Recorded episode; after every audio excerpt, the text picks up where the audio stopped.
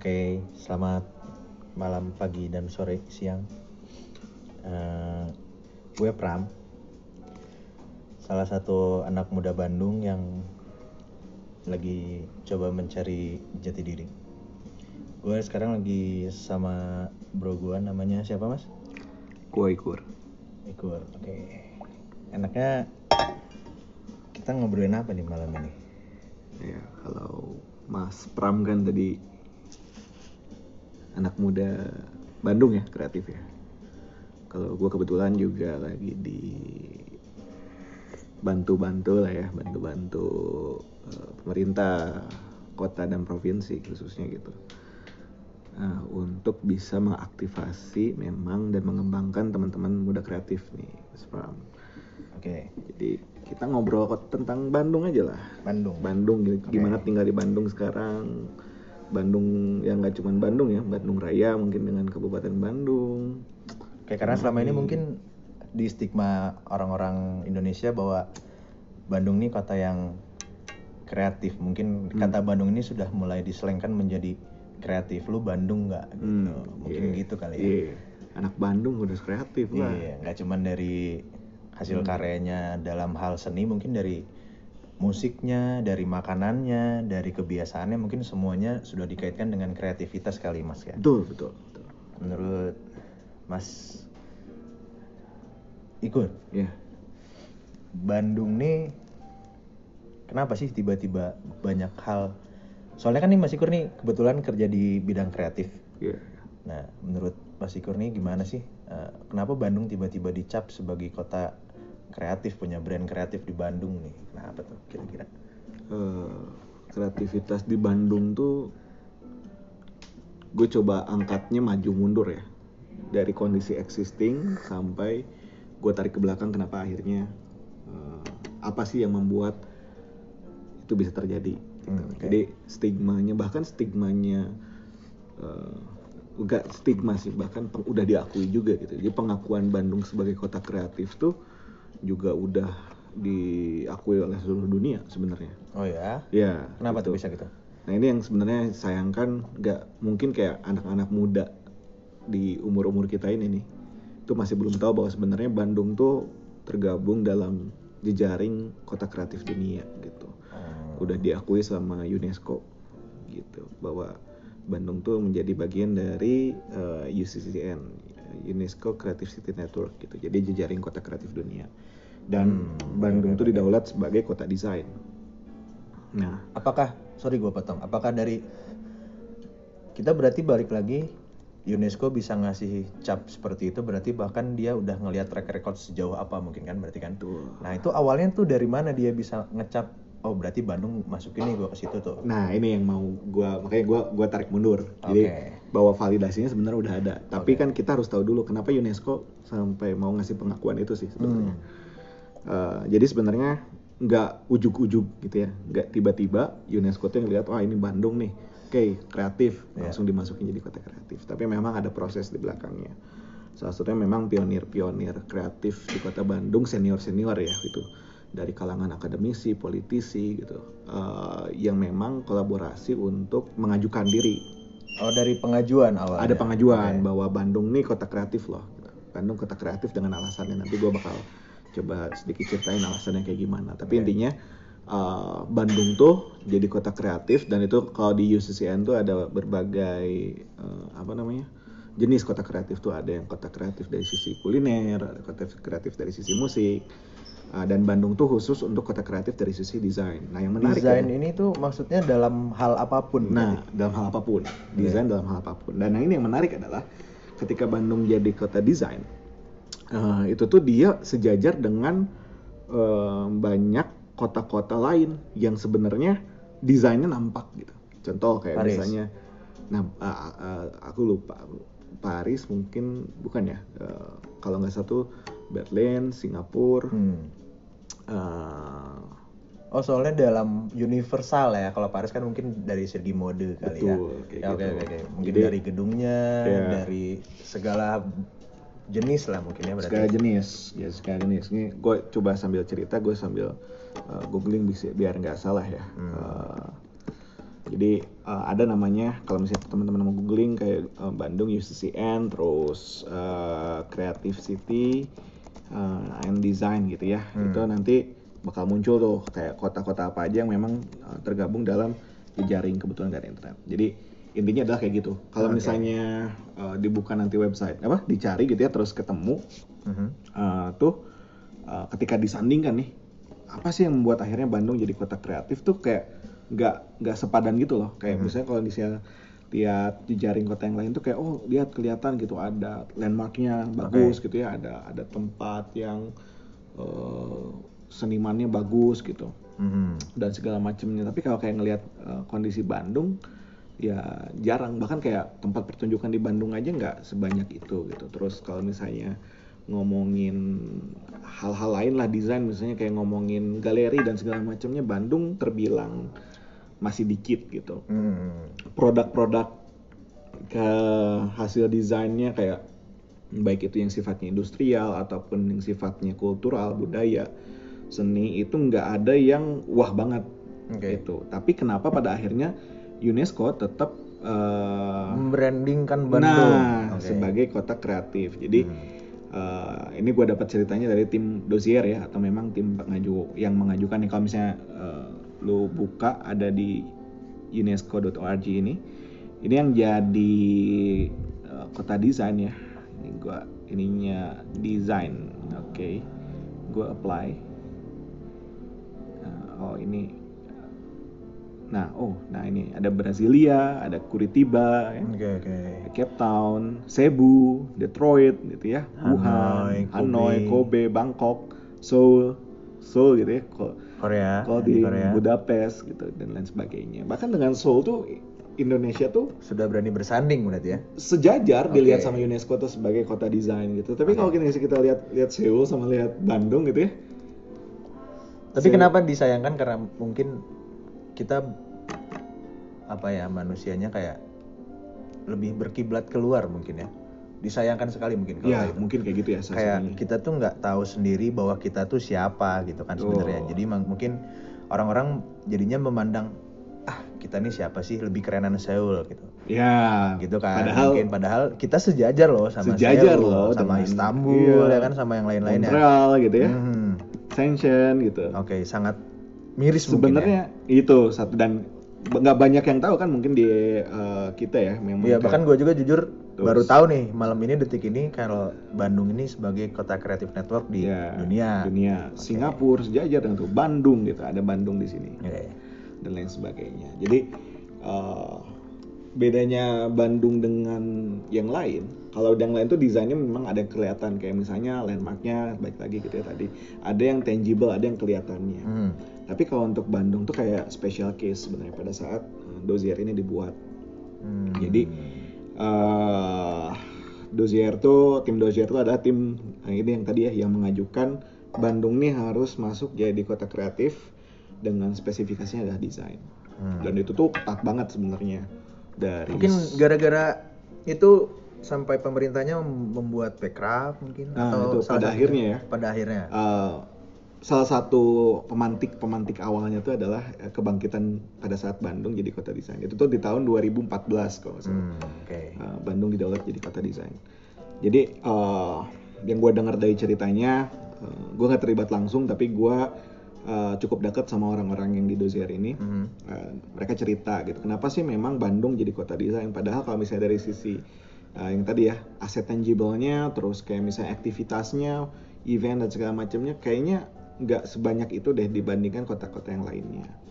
Dan ternyata uh, mereka bilang yang bikin Bandung jadi kota kreatif, khususnya adalah desain, bukan dari sisi produk desain, Tapi, tapi dari sisi bagaimana manusia-manusianya atau uh, penduduknya Hmm. itu sebenarnya secara tidak sadar udah membantu membranding kotanya itu.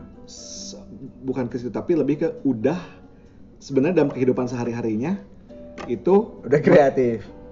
udah kreatif dan dan udah mengaplikasikan proses desain. Oke.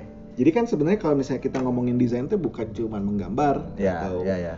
uh, merencanakan sesuatu gitu, tapi adalah Hmm. bagaimana uh, kita bisa apa yang kita miliki gitu ya, terus kita bisa tahu bagaimana eh, yang kita miliki itu tuh bisa bermanfaat bagi orang lain gitu Hmm. intinya jadi eh, Playable. playable. Jadi ada proses juga di mana ketika mau apa yang bisa- jadi punya lokalitas yang secara berpikir tuh oh gue di daerah A, gue punya apa, masyarakatnya butuhnya B gitu ya, Mhm. dan gue bisa eh, create Bawa sesuatu itu. yang eh, eh, yang memang eh, sesuai dengan needs B itu. Oke. Atau gue punya komunitas, komunitas gue needsnya apa, gue bisa bikin sesuatu yang sesuai dengan komunitas itu. Dan Oke. prosesnya nggak ya kayak Oke, sekali oke. jalan terus beres, jalan terus beres. Pasti, Nggak. semua tapi proses. nah tapi di sini ada proses pem- perbaikan juga gitu ada ada Mhm. ada growth-nya gitu jadi eh, itulah kenapa kalau misalnya secara nggak langsung kita bisa lihat adalah oh tercermin dari sisi misal kayak pada saat dossier ini dibuat perkembangan komunitas di Bandung tuh cepat growth-nya gitu Hmm. Uh, event-event uh, nggak langsung bagus tapi dari yang sifatnya level kecil gitu ya Oke.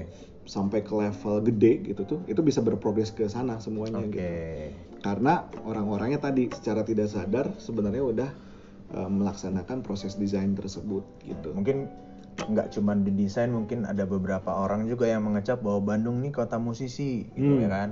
Itu mungkin salah satu bentuk kreativitas atau kota Bandung kan kiblatnya di Bandung. Cuman sama saja tadi udah kita omongin kalau sayangnya tuh di Bandung nggak apa ya? Mungkin tidak menghargai warganya sendiri, mungkin karena sekarang label rekaman atau mungkin pusat dari musiknya sendiri disayangkan nggak ada jarang gitu mungkin di kota Bandung ya gitu. kan Nah itu. Jadi yang memang bikin menarik karena bukan dari produknya, Hmm. hasil dari pola pikirnya yang memang udah mengimplementasikan desain. Sebenarnya kalau misalnya dilihat dari level-level yang grassroots gitu ya atau yang side stream Mhm. atau sebutan lainnya misalnya underground, gitu. Underground. Sebenarnya pergerakan kreativitas Bandung tuh luar biasa. Underdognya bagus ya. Bagus Kayak gitu. Dan bahkan ketika oke. misalnya orang yang nggak tahu apa-apa dan pengen memulai sesuatu di kota Bandung tuh pasti bisa terjadi gitu. Sekarang Oke. ada orang pengen bikin usaha fashion ah gitu. Bisa terjadi langsung di Bandung dengan cukup punya idenya gitu. Hmm. Punya idenya, oke kebayang pengen bikin baju A gitu ya. Lalu misalnya oh eh, bahannya bisa didapetin di Bandung gitu. Mhm. Penjahitnya bisa didapetin di Bandung, jualannya bisa langsung di Bandung gitu dan segala Hmm. macamnya. Mau bikin Bahkan eh, si pemerintahannya sendiri mungkin dalam hal birokrasi pun mendukung mungkin sekarang ya. sekarang cukup mendukung. Cukup mendukung. sekarang udah cukup aware. Jadi kalau misalnya di kota Bandung sendiri sebenarnya udah ada beberapa uh, program Hmm. dari pemerintahnya. Nggak cuma program sih, tapi memang secara kelembagaan pun ada. Bahkan mungkin buat teman-teman juga yang belum tahu, uh, secara resmi ini di awal tahun ini 2021 tuh kota Bandung tuh adalah salah satu kota pertama, uh, bahkan bukan salah satu, memang kota pertama di Indonesia yang udah punya perda atau peraturan daerah yang memang meng- uh, akan uh, memfasilitasi ekonomi kreatif. Oke gitu. oke. oke. Jadi ekonomi kreatif di kota Bandung itu sebenarnya sudah diakui gitu dengan adanya perda ini. Jadi pencapaian sih sebenarnya. Tinggal kan sebenarnya satu kiblat juga mungkin. jadi kiblat gitu. Jadi memang ada komitmen dari pemerintah daerah meskipun Hmm, eh, dalam pelaksanaannya. off the record nih ya, Ya. ya maksudnya pemerintah yang sekarang gitu ya kota yang sekarang memang tidak se progresif pemerintah kota sebelumnya Oke. yang dipimpin oleh Oke, di next aja. Pembahasannya Gitu. nanti terlalu sensitif. Ya gitu ya. yang sekarang kayak Oke. gitu. Jadi memang nggak se nggak se apa namanya?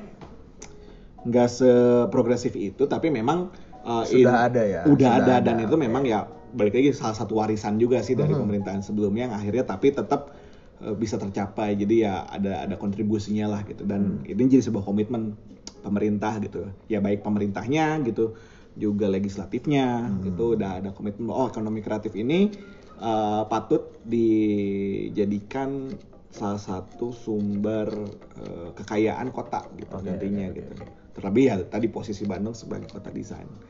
Itu kan kelihatan tadi ya tercermin dari pola pikir masyarakatnya sebenarnya kayak gitu. Jadi uh, makanya uh, kayak ya Mas Pram sendiri kan lihat gitu ya uh, sebagai pelaku pun gitu kayak ya ada tempat, ada tem ada punya ide gitu ya, terus bisa Sekecil koneksi, apa pun itu, sekecil apa pun bisa jalan. sesederhana gitu. pun itu. Sesederhana pun bisa jalan gitu. Oke, jadi kalau misalnya kalian punya ide di teman-teman di wilayah mana pun punya ide sekecil apa pun, asal yakin bisa Hmm, gitu. Jadi betul. jangan takut. jangan takut bisa. Nah, bayangin masih ke- keuntungan di Bandung daerah lain kayak kalau lu tinggal di bahkan di Bali gitu ya, lu pengen bikin usaha clothing tuh nggak akan semudah lu lakukan di Bandung gitu. Ya, ya, ya, Dari ya, sisi ya, ya. dapetin kainnya ya tetap harus ke Jawa lagi gitu dan segala macamnya betul, gitu. betul, betul.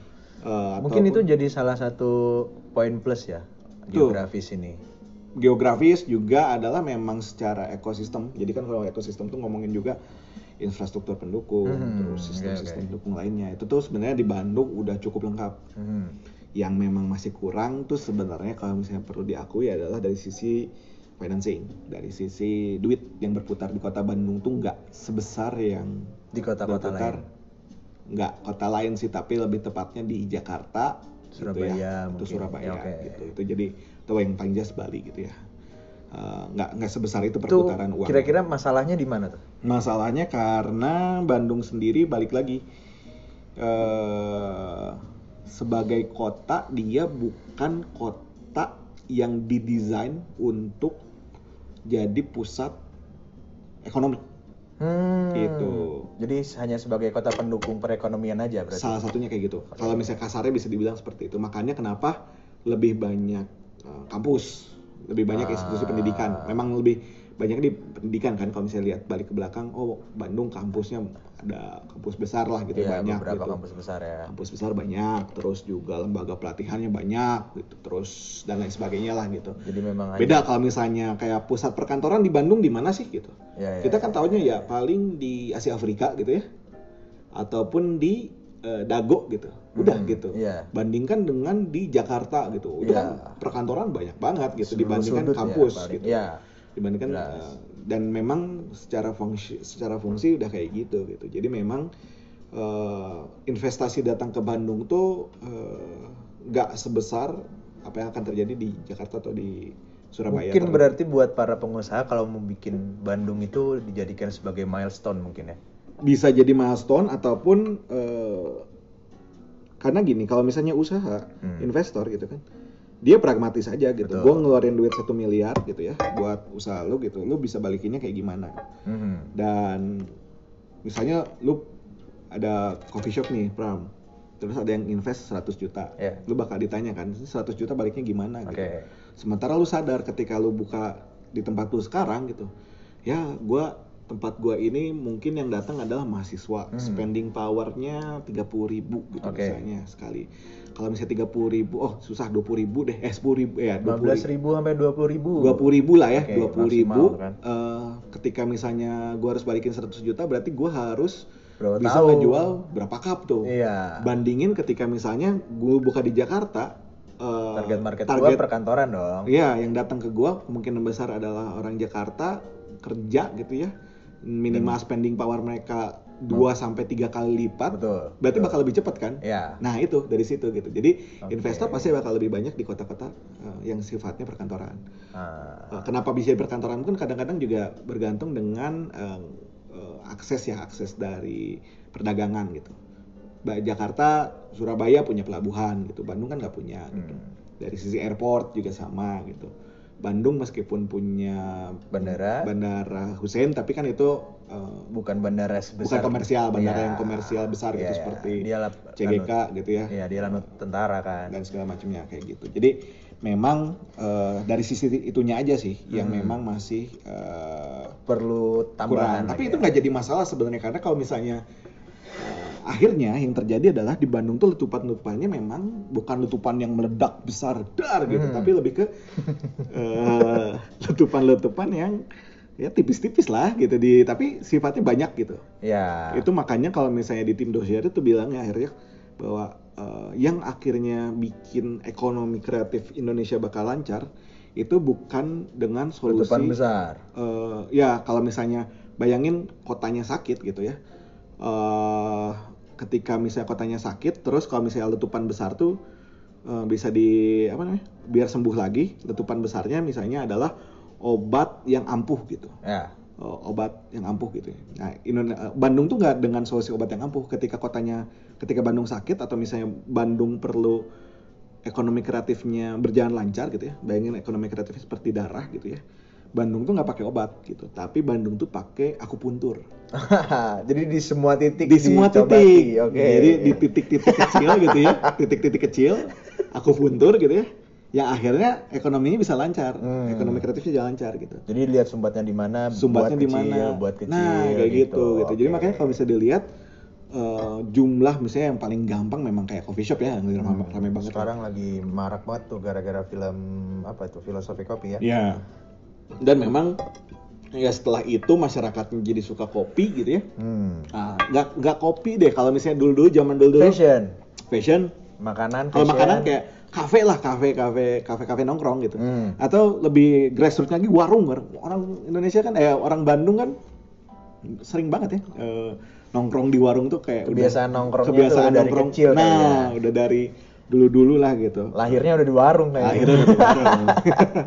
nah itu kan eh, ekonomi yang eh, sifatnya sangat sangat titik aku pundur gitu ya. Jadi Hmm. eh, di semua titik ada gitu. Semua titik ada eh, dan itu yang bikin ekonominya jalan gitu. Dan ketika mau ekonomi kreatifnya jalan berarti kan memang karakternya adalah daunnya seperti itu gitu. Beda dengan misalnya Jakarta punya tempat-tempat eh, yang spesifik gitu ya. Hmm. Punya tempat eh, daerah misalnya eh, kafe Kuningan kafe- misalnya. kuningan gitu Oke, ya punya Kuningan kan keren-keren tuh. ya atau apa namanya yang di Jakarta tuh eh, Senopati. Surapati ya Senopati. Senopati Senopati Bandung, Pak. ya ada kan SCBD juga Oh iya benar benar benar. Eh, itu terus eh, ya itu ya Eh, apa sih tadi Yang mana? jalan yang jalan rame di Jakarta tuh itulah pokoknya Surabaya pun sama gitu terus daerah-daerah lain di Bali jelas Ya, sekarang Bali lagi gini kan ya terlepas Beda dari ya. terlepas dari itu maksudnya kalau misalnya kita kan kita tarik belakang tadi Oke. ya ya Bali punya Legian punya Kuta gitu ya dan punya Ubud gitu punya Ubud. Bandung punya apa gitu Hmm. kota Bandung gitu ya Eh, Kita destinasi wisata kalau dibilang wisata kayak Bali kita bandingkan apa? Paling Ciwidey lagi. ya meskipun sebenarnya kalau misalnya tadi dibilang kalau misalnya sama Jakarta dan Bali nggak apple to apple ya karena Ya, kan beda. Jakarta provinsi eh, juga Bali provinsi Hmm. dengan Surabaya mungkin lebih bisa relate tapi Jawa Barat berarti lihatnya kan. kalau kalau tadi lihatnya Jawa Barat tapi kalau Jawa Barat pun sebenarnya masih terlalu luas kalau mau dibandingin Hmm. jadi kalau misalnya kita ngambil konteks Bandung tadi ya bisa juga gitu mesti Hmm, sebenarnya oke oke. dan eh, dengan konteks yang bisa juga tadi ya nggak ada di Bandung tuh satu tempat khusus yang isinya anak um, muda banyak gitu tapi pasti menyebar gitu. karena balik lagi kan dari sisi tadi eh, pendidikan nyebar sekolah-sekolah SD SMP SMA relatif menyebar eh, kampus eh, relatif menyebar juga gitu jadi Hmm. ya wajar ketika gerakannya gerakan yang Root.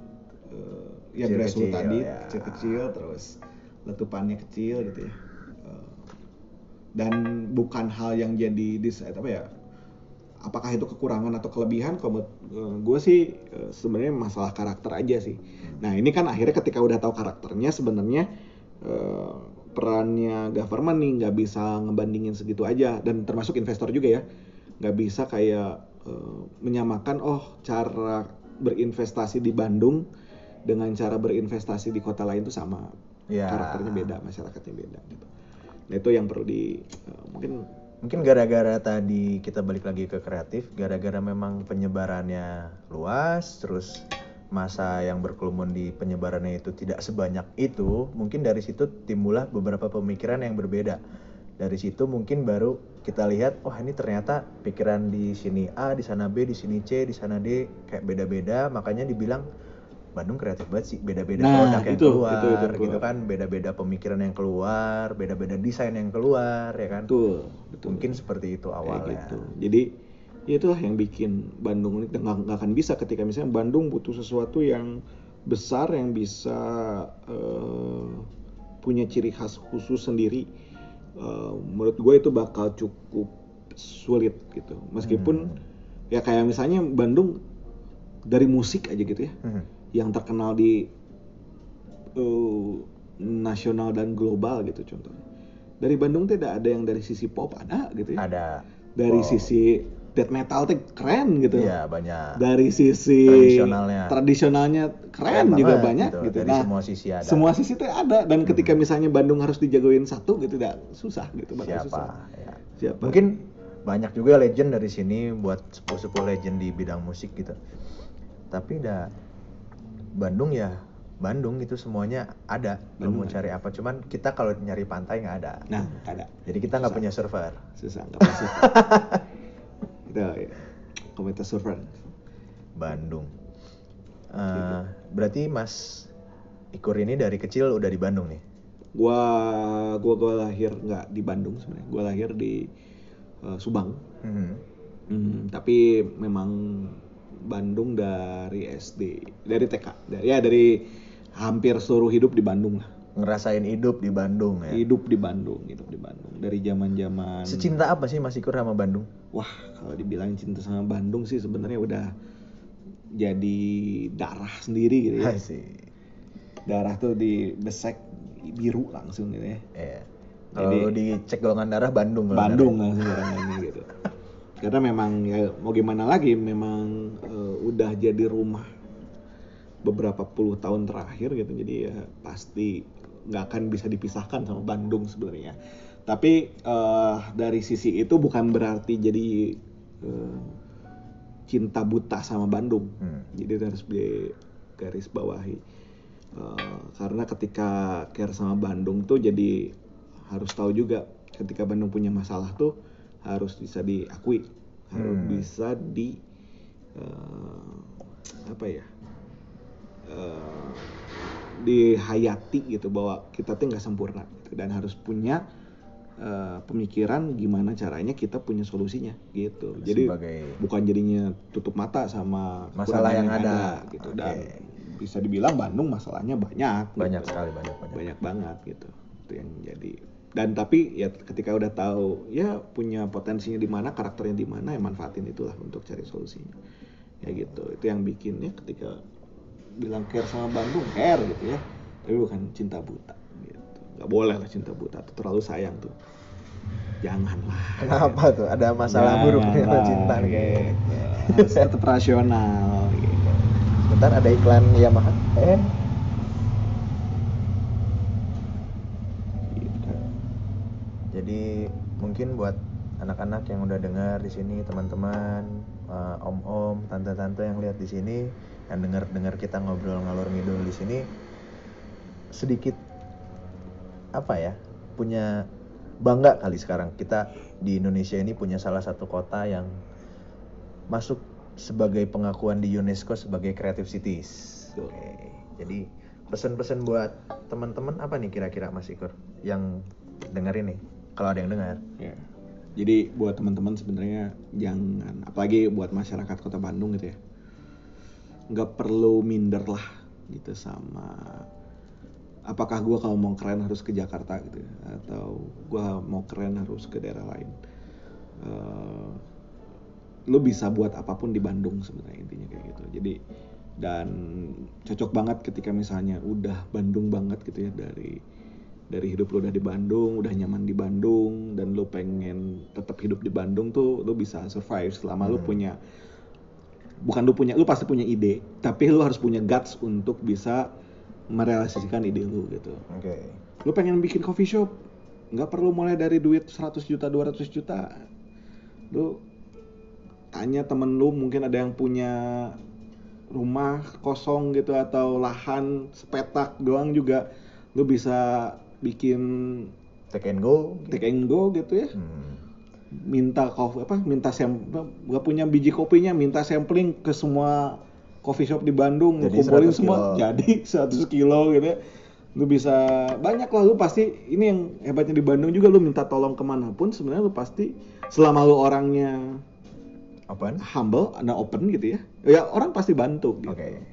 Jadi eh, ketika bilang mulai usaha dari nol susah tuh di Bandung nggak begitu susah gitu meskipun susah dan susah itu ya memang lo harus admit dan itu harus jadi eh, fuel atau bahan bakar lo untuk kerja keras gitu di situ. Hmm, betul. Ide, gagasan punya, kerja kerasnya jalan, kreativitasnya mantap, udah pastilah sukses kalau Oke, gitu. buat itu berarti buat seluruh Indonesia juga ya. Seluruh Indonesia gitu. Lu hidup di mana, lu jangan lihat orang, lu lihat diri sendiri Iya, yang gue bilang tadi kan bahwa sebenarnya ya tiap kota tinggal tinggal lu tahu aja karakter kota lu seperti apa gitu, karakter bumi yang lu pijak tuh seperti apa, gitu. Oke, jadi jangan minder intinya buat teman-teman mau ngapain pun jalanin aja. Oke, mungkin durasi udah cukup kali ya, udah lama nih. Kita ketemu Untuk lagi ya. buat next episode. Siapa tahu lancar. Eh, Oke, ditunggu eh, pendengar selanjutnya. Thank you buat yang dengerin. Selamat istirahat. Rahayu.